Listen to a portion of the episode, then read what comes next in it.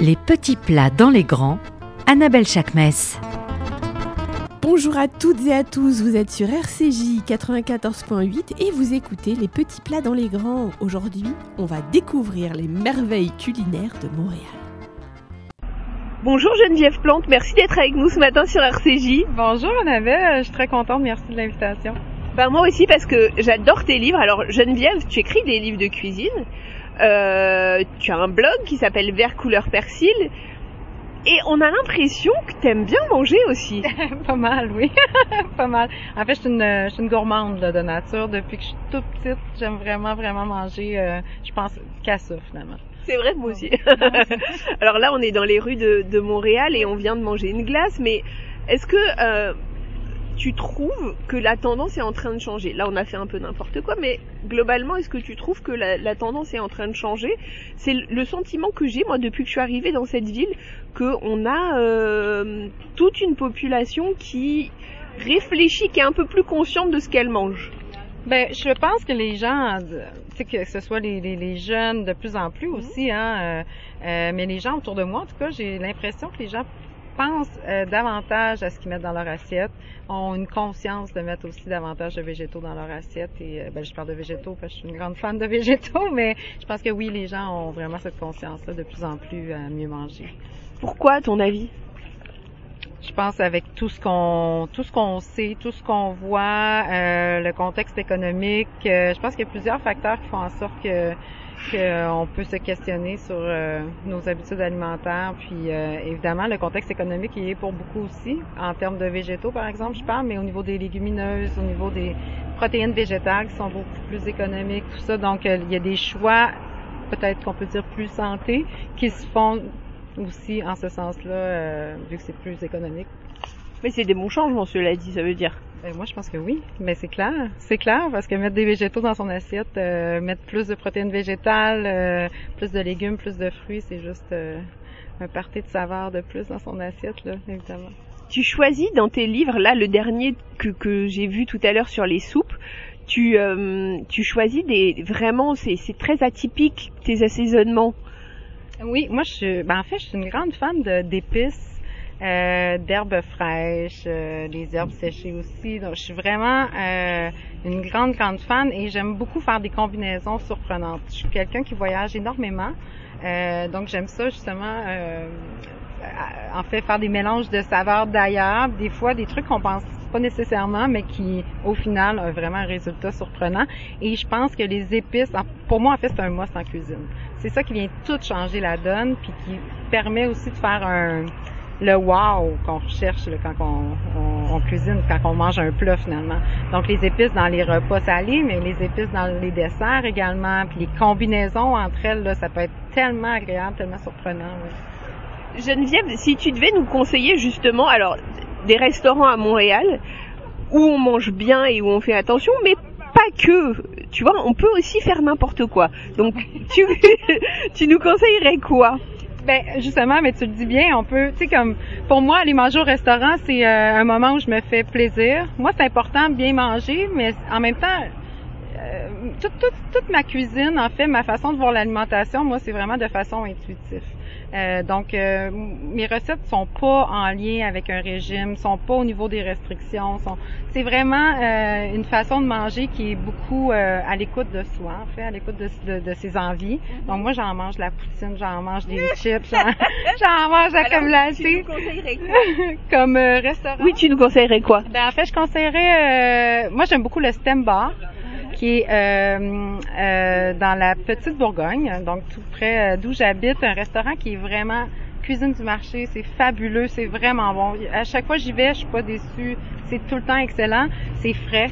Euh, on parle de végétaux dans l'assiette, il y en a. Euh, moi, ça me parle énormément. Les saveurs sont extraordinaires et euh, souvent c'est des plats à partager. Moi, j'aime beaucoup ce concept-là. Donc, euh, je me rends avec des amis, on partage des plats, euh, on prend quelques petits trucs, puis ouais, avec un bon vin, c'est toujours très bon.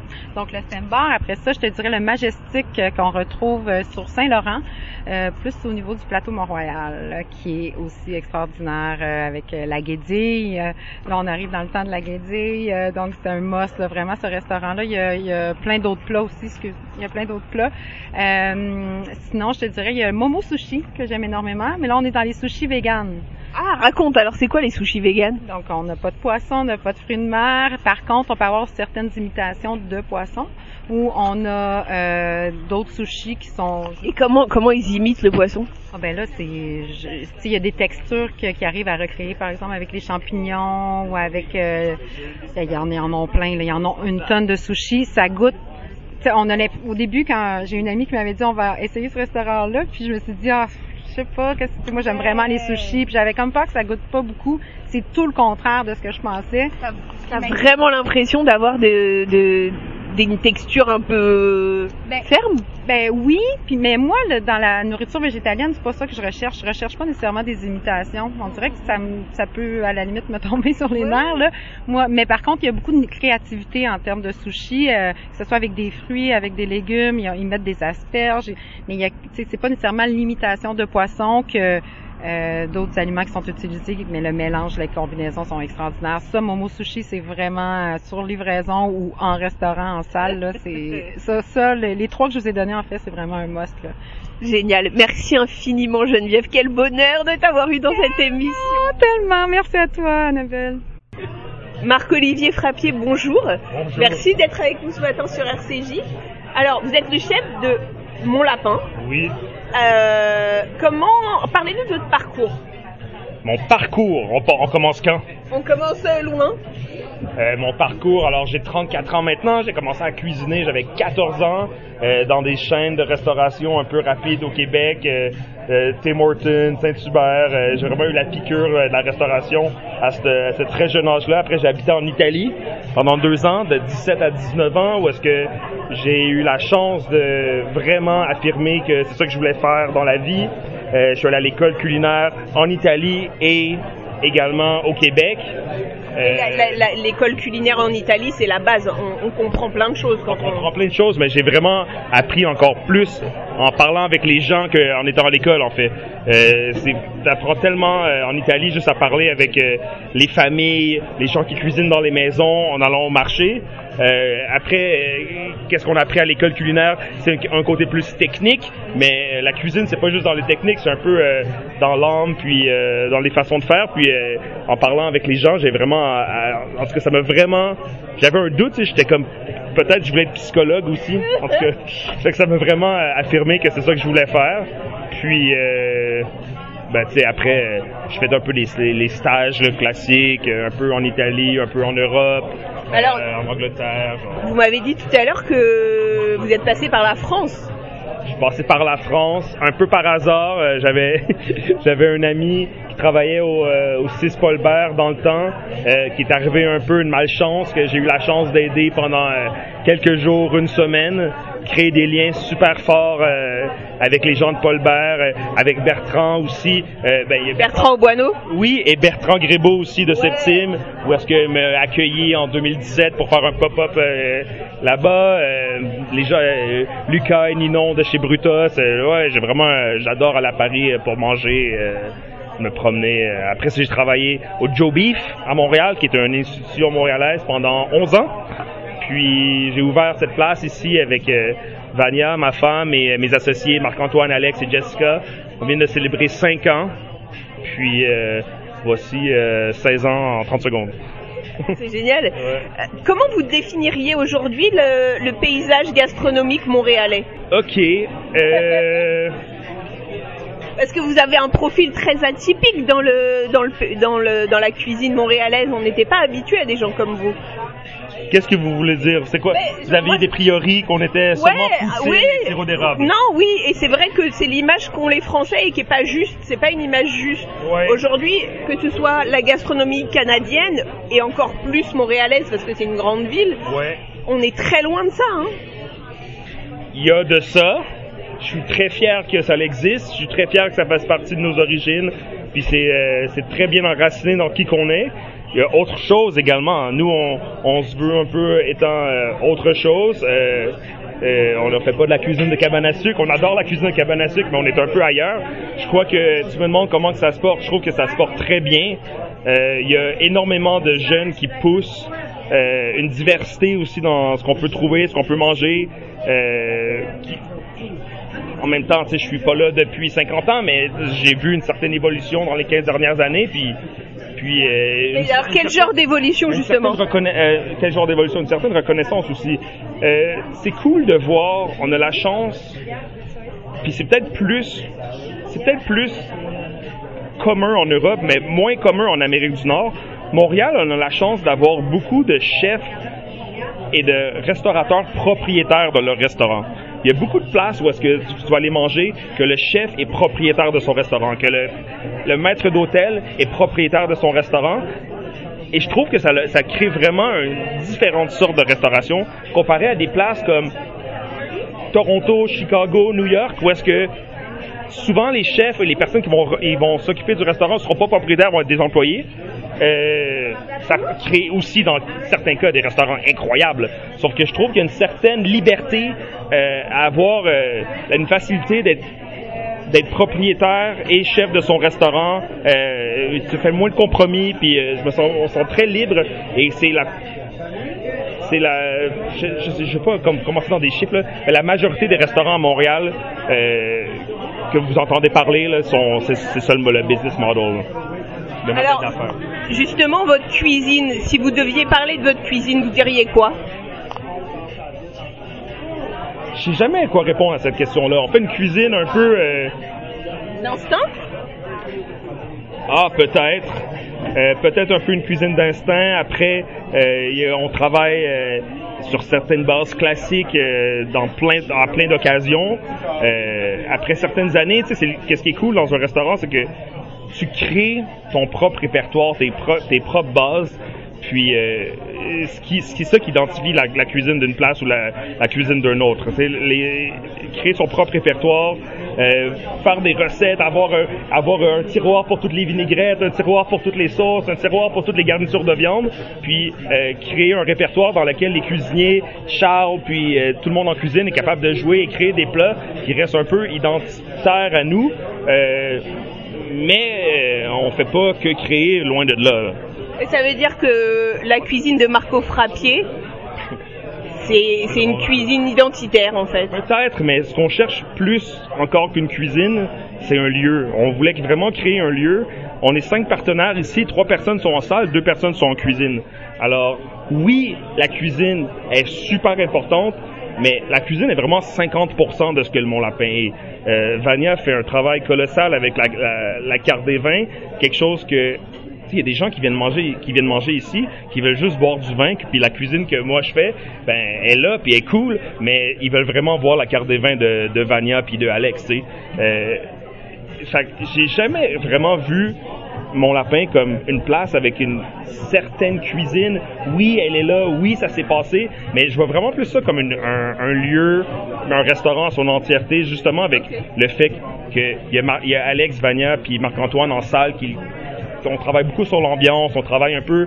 euh, tu vas, tu viens, tu restes un peu plus tard, il fait très noir, la musique est un peu forte, la, nourriture va un peu avec ça. On a des, on a des lumières disco dans la cuisine, genre c'est comme, euh, c'est un peu ça. euh, on s'essaie de pas trop se prendre au sérieux, mais on est capable d'être sérieux des fois quand même. Merci infiniment Marc-Olivier Frappier d'avoir été avec nous ce matin sur RCJ. C'était un bonheur de vous entendre parler. C'est un parfait petit déjeuner. Ce matin, on va parler poutine, on va parler déjeuner, on va parler cuisine avec Evelyne Boisjoli-Lavoie, qui est la cofondatrice, la copropriétaire de Patati Patata. C'est là où j'ai mangé, mangé les meilleures poutines à Montréal. Mais elle va pas nous parler que de ça. Evelyne, bonjour, merci d'être avec nous ce matin sur RCJ. Ça fait plaisir, merci de l'invitation. Avec grand plaisir. Alors, Evelyne, parle-nous de ton restaurant. Alors, euh, ben, le Patati Patata, c'est euh, une, ben, quasiment une institution à Montréal, si je peux dire, là, parce qu'on est, euh, on, est ouvert depuis 26 ans sur la rue euh, Coin Rachel Saint-Laurent. Puis là, en ce moment où on se trouve, c'est le, la deuxième, euh, ben, le deuxième patati qu'on pourrait dire euh, sur euh, Jean Talon, juste à côté euh, du marché euh, Jean Talon en fait. Donc euh, ici, on pourrait dire que c'est un, un mix de diner avec euh, du comfort food euh, un peu à la type canadienne. Puis euh, c'est sûr que notre spécialité c'est, c'est les poutines, euh, les mini burgers. euh, puis c'est aussi on a du rôti de bœuf, genre hamburger steak, des, des, des filets de sol et tout ça. Fait que c'est comme vraiment de la bouffe que tu as envie de te sentir au chaud, bien, puis euh, c'est ça. C'est pas mal euh, comment je décrirais le patati. Ta carte, elle est coupée en différents moments de la journée. Alors, c'est pas du tout pareil que chez nous. Il y a le déjeuner, il y a le dîner et le souper. Ce qui pour nous, c'est petit déjeuner, déjeuner et dîner. Exact. C'est quoi la place du déjeuner, donc du petit déjeuner? Parce qu'il y a la moitié de la carte qui, est- Mhm. qui est que en petit déjeuner et donc déjeuner pour vous. Oui. C'est quoi la place du, du déjeuner, dans, enfin du petit déjeuner dans la vie, dans la vie d'un Montréalais? Ben, habituellement, comme tu dis, c'est séparé justement les menus. C'est euh, le, petit déjeuner le matin, le, dîner le, le en tout cas je, veux dire à, la québécoise là, le déjeuner le matin, le dîner genre du midi puis le souper le soir. Mais au patati, on peut manger ce qu'on veut à l'heure qu'on veut. Fait que ça c'est sûr que c'est quelque chose que les gens apprécient parce que souvent quand tu vas dans un resto, euh, les déjeuners finissent vers euh, d'être servis vers 11 heures avant l'heure euh, du dîner. Oui. C'est une façon normale ou enfin les gens font ça dans la vraie vie ou c'est c'est plus par voilà par euh, nostalgie du petit déjeuner Oui, ou je pense que c'est un peu ça. Puis c'est aussi euh, pour ça qu'on le fait parce que en fait euh, au patati c'est facile de on a envie de servir toute la carte toute la journée, de, que ça soit euh, comme je disais à 8 h ou à 10 h le soir. Fait que c'est euh, oui, habituellement c'est vraiment séparé dans n'importe quel restaurant où tu vas. Mais ici euh, on, justement comme tu dis, il y a comme quelque chose de je sais pas, on dirait plus d'excitant ou de nostalgique peut-être, là, ou des crêpes ou euh, des pains dorés ou n'importe quoi. Ici, on a, on a un peu, c'est un peu plus classique là, les déjeuners qu'on a là. C'est pas, euh, on n'a pas de, smoothie ou de, trucs un peu plus euh, fancy, disons là. C'est assez, euh, c'est assez traditionnel comme dans tout notre menu. Donc voilà, fait qu'habituellement, euh, habituellement les gens ils vont manger, ben c'est ça, là, un peu plus euh, avec l'heure de la journée, mais tu sais, euh, voilà. Fait que c'est c'est assez spécial. Je sais pas, le brunch, c'est sûr que la- le, le week-end, le brunch, c'est jusqu'à, mettons, je sais pas moi, midi, 13 heures, tout le monde va commander des, des petits déjeuners. et en semaine t'as quand même des gens qui viennent manger des petits déjeuners? Oui, oui, oui. Donc il y a une vraie culture du déjeuner, du enfin du petit déjeuner. Oui, effectivement. Puis il y a- il y, a des restaurants qui font que ça aussi à Montréal. C'est juste ça leur, euh, c'est ça leur, leur, euh, leur objectif, c'est de vendre des, des déjeuners. Ouais. Ça veut dire que les gens viennent avant d'aller travailler ou ils donnent des rendez-vous de travail ou comment ça se passe? Un peu, un peu des deux en fait. C'est sûr qu'en semaine, il va y avoir moins de monde. euh, le, ben, tôt le matin, tu sais, ça va, ça serait. le- habituellement, les gens mangeraient plus, un truc sur le pouce. Ils vont prendre un, un sandwich déjeuner ou un, BLT avec un œuf dedans pour emporter. Mais euh, disons que les gens qui sont en congé la semaine ou les retraités ou euh, les gens qui ont le temps, ils vont venir le faire. euh, ils vont venir manger ou euh, à deux, tu sais, ou à trois au lieu de tu sais, le brunch familial avec les enfants puis tout ça le- du euh, dimanche matin, tu sais, par exemple. là, ça. Tu fais aussi un plat qui est mon plat favori, qui est la poutine. Alors c'est quoi la poutine et surtout, Evelyne, comment on la mange? Euh, mon Dieu. c'est quoi la poutine? Bon, ben évidemment, la base, c'est, euh, des bonnes frites euh, avec, euh, avec du fromage frais, un fromage cheddar, qu'on appelle ici le fromage squish squish. Mais euh, c'est juste parce que ça fait ce bruit-là quand on le mange. Mais à la base, c'est du cheddar frais. Donc, tu mets des frites avec du fromage et une sauce brune. Ça, c'est une espèce de gravy, euh, tu sais, puis euh, là, c'est sûr que nous, on a une recette spéciale que je vous euh, dévoilerai pas, mais mais c'est ça aussi qui fait un peu la, la différence dans, dans chacune des, euh, des endroits où ils vendent la poutine. Puis ici, ben, c'est sûr que on fait nos, euh, on fait tout maison. Fait que c'est pour ça aussi qu'on est quand même populaire pour notre poutine, c'est que chaque matin on tranche les patates, on les fait euh, blanchir une fois, puis après ça dans une autre, dans un autre temps, on la, on la fait, on fait frire les patates, ben les frites. Puis après ça, ben on met euh, tout simplement le fromage et la sauce euh, par dessus, et on ajoute une petite olive. Mais Ah euh, ça c'est ouais? notre marque de commerce, ouais. Eh ben, écoute, Evelyne, merci infiniment d'avoir été avec nous ce matin sur RCJ. À très très bientôt. Merci beaucoup à toi. Bonjour Ben Maï, merci d'être avec nous ce matin sur RCJ. Alors Ben, toi tu es sur Instagram, Uncle Ben. Exactement. Exactement. Tu as combien de followers? J'ai un peu plus de 62 000, je crois, maintenant. Canon. On est là euh, dans un restaurant parce que c'est de ça dont on va parler ce matin. Euh, C'est un restaurant que tu m'as conseillé, qui est un restaurant yéménite, de cuisine yéménite, qui s'appelle comment? Masbi. Masbi. Euh, Parle-nous de ta façon de percevoir, toi, en tant que Français expatrié, cette ville et sa cuisine. Oh my god, tu commences fort euh, comme question. C'est-à-dire que j'ai même pas attaqué le repas que.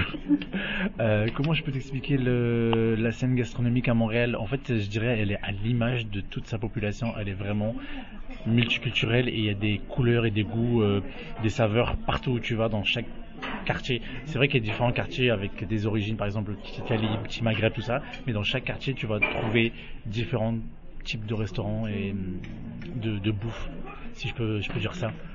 C'est-à-dire, là, par exemple, on est dans un restaurant yéménite. Il y, a, des quartiers particuliers, par exemple Chinatown, où tu vas trouver évidemment des restaurants chinois, mais il y a d'autres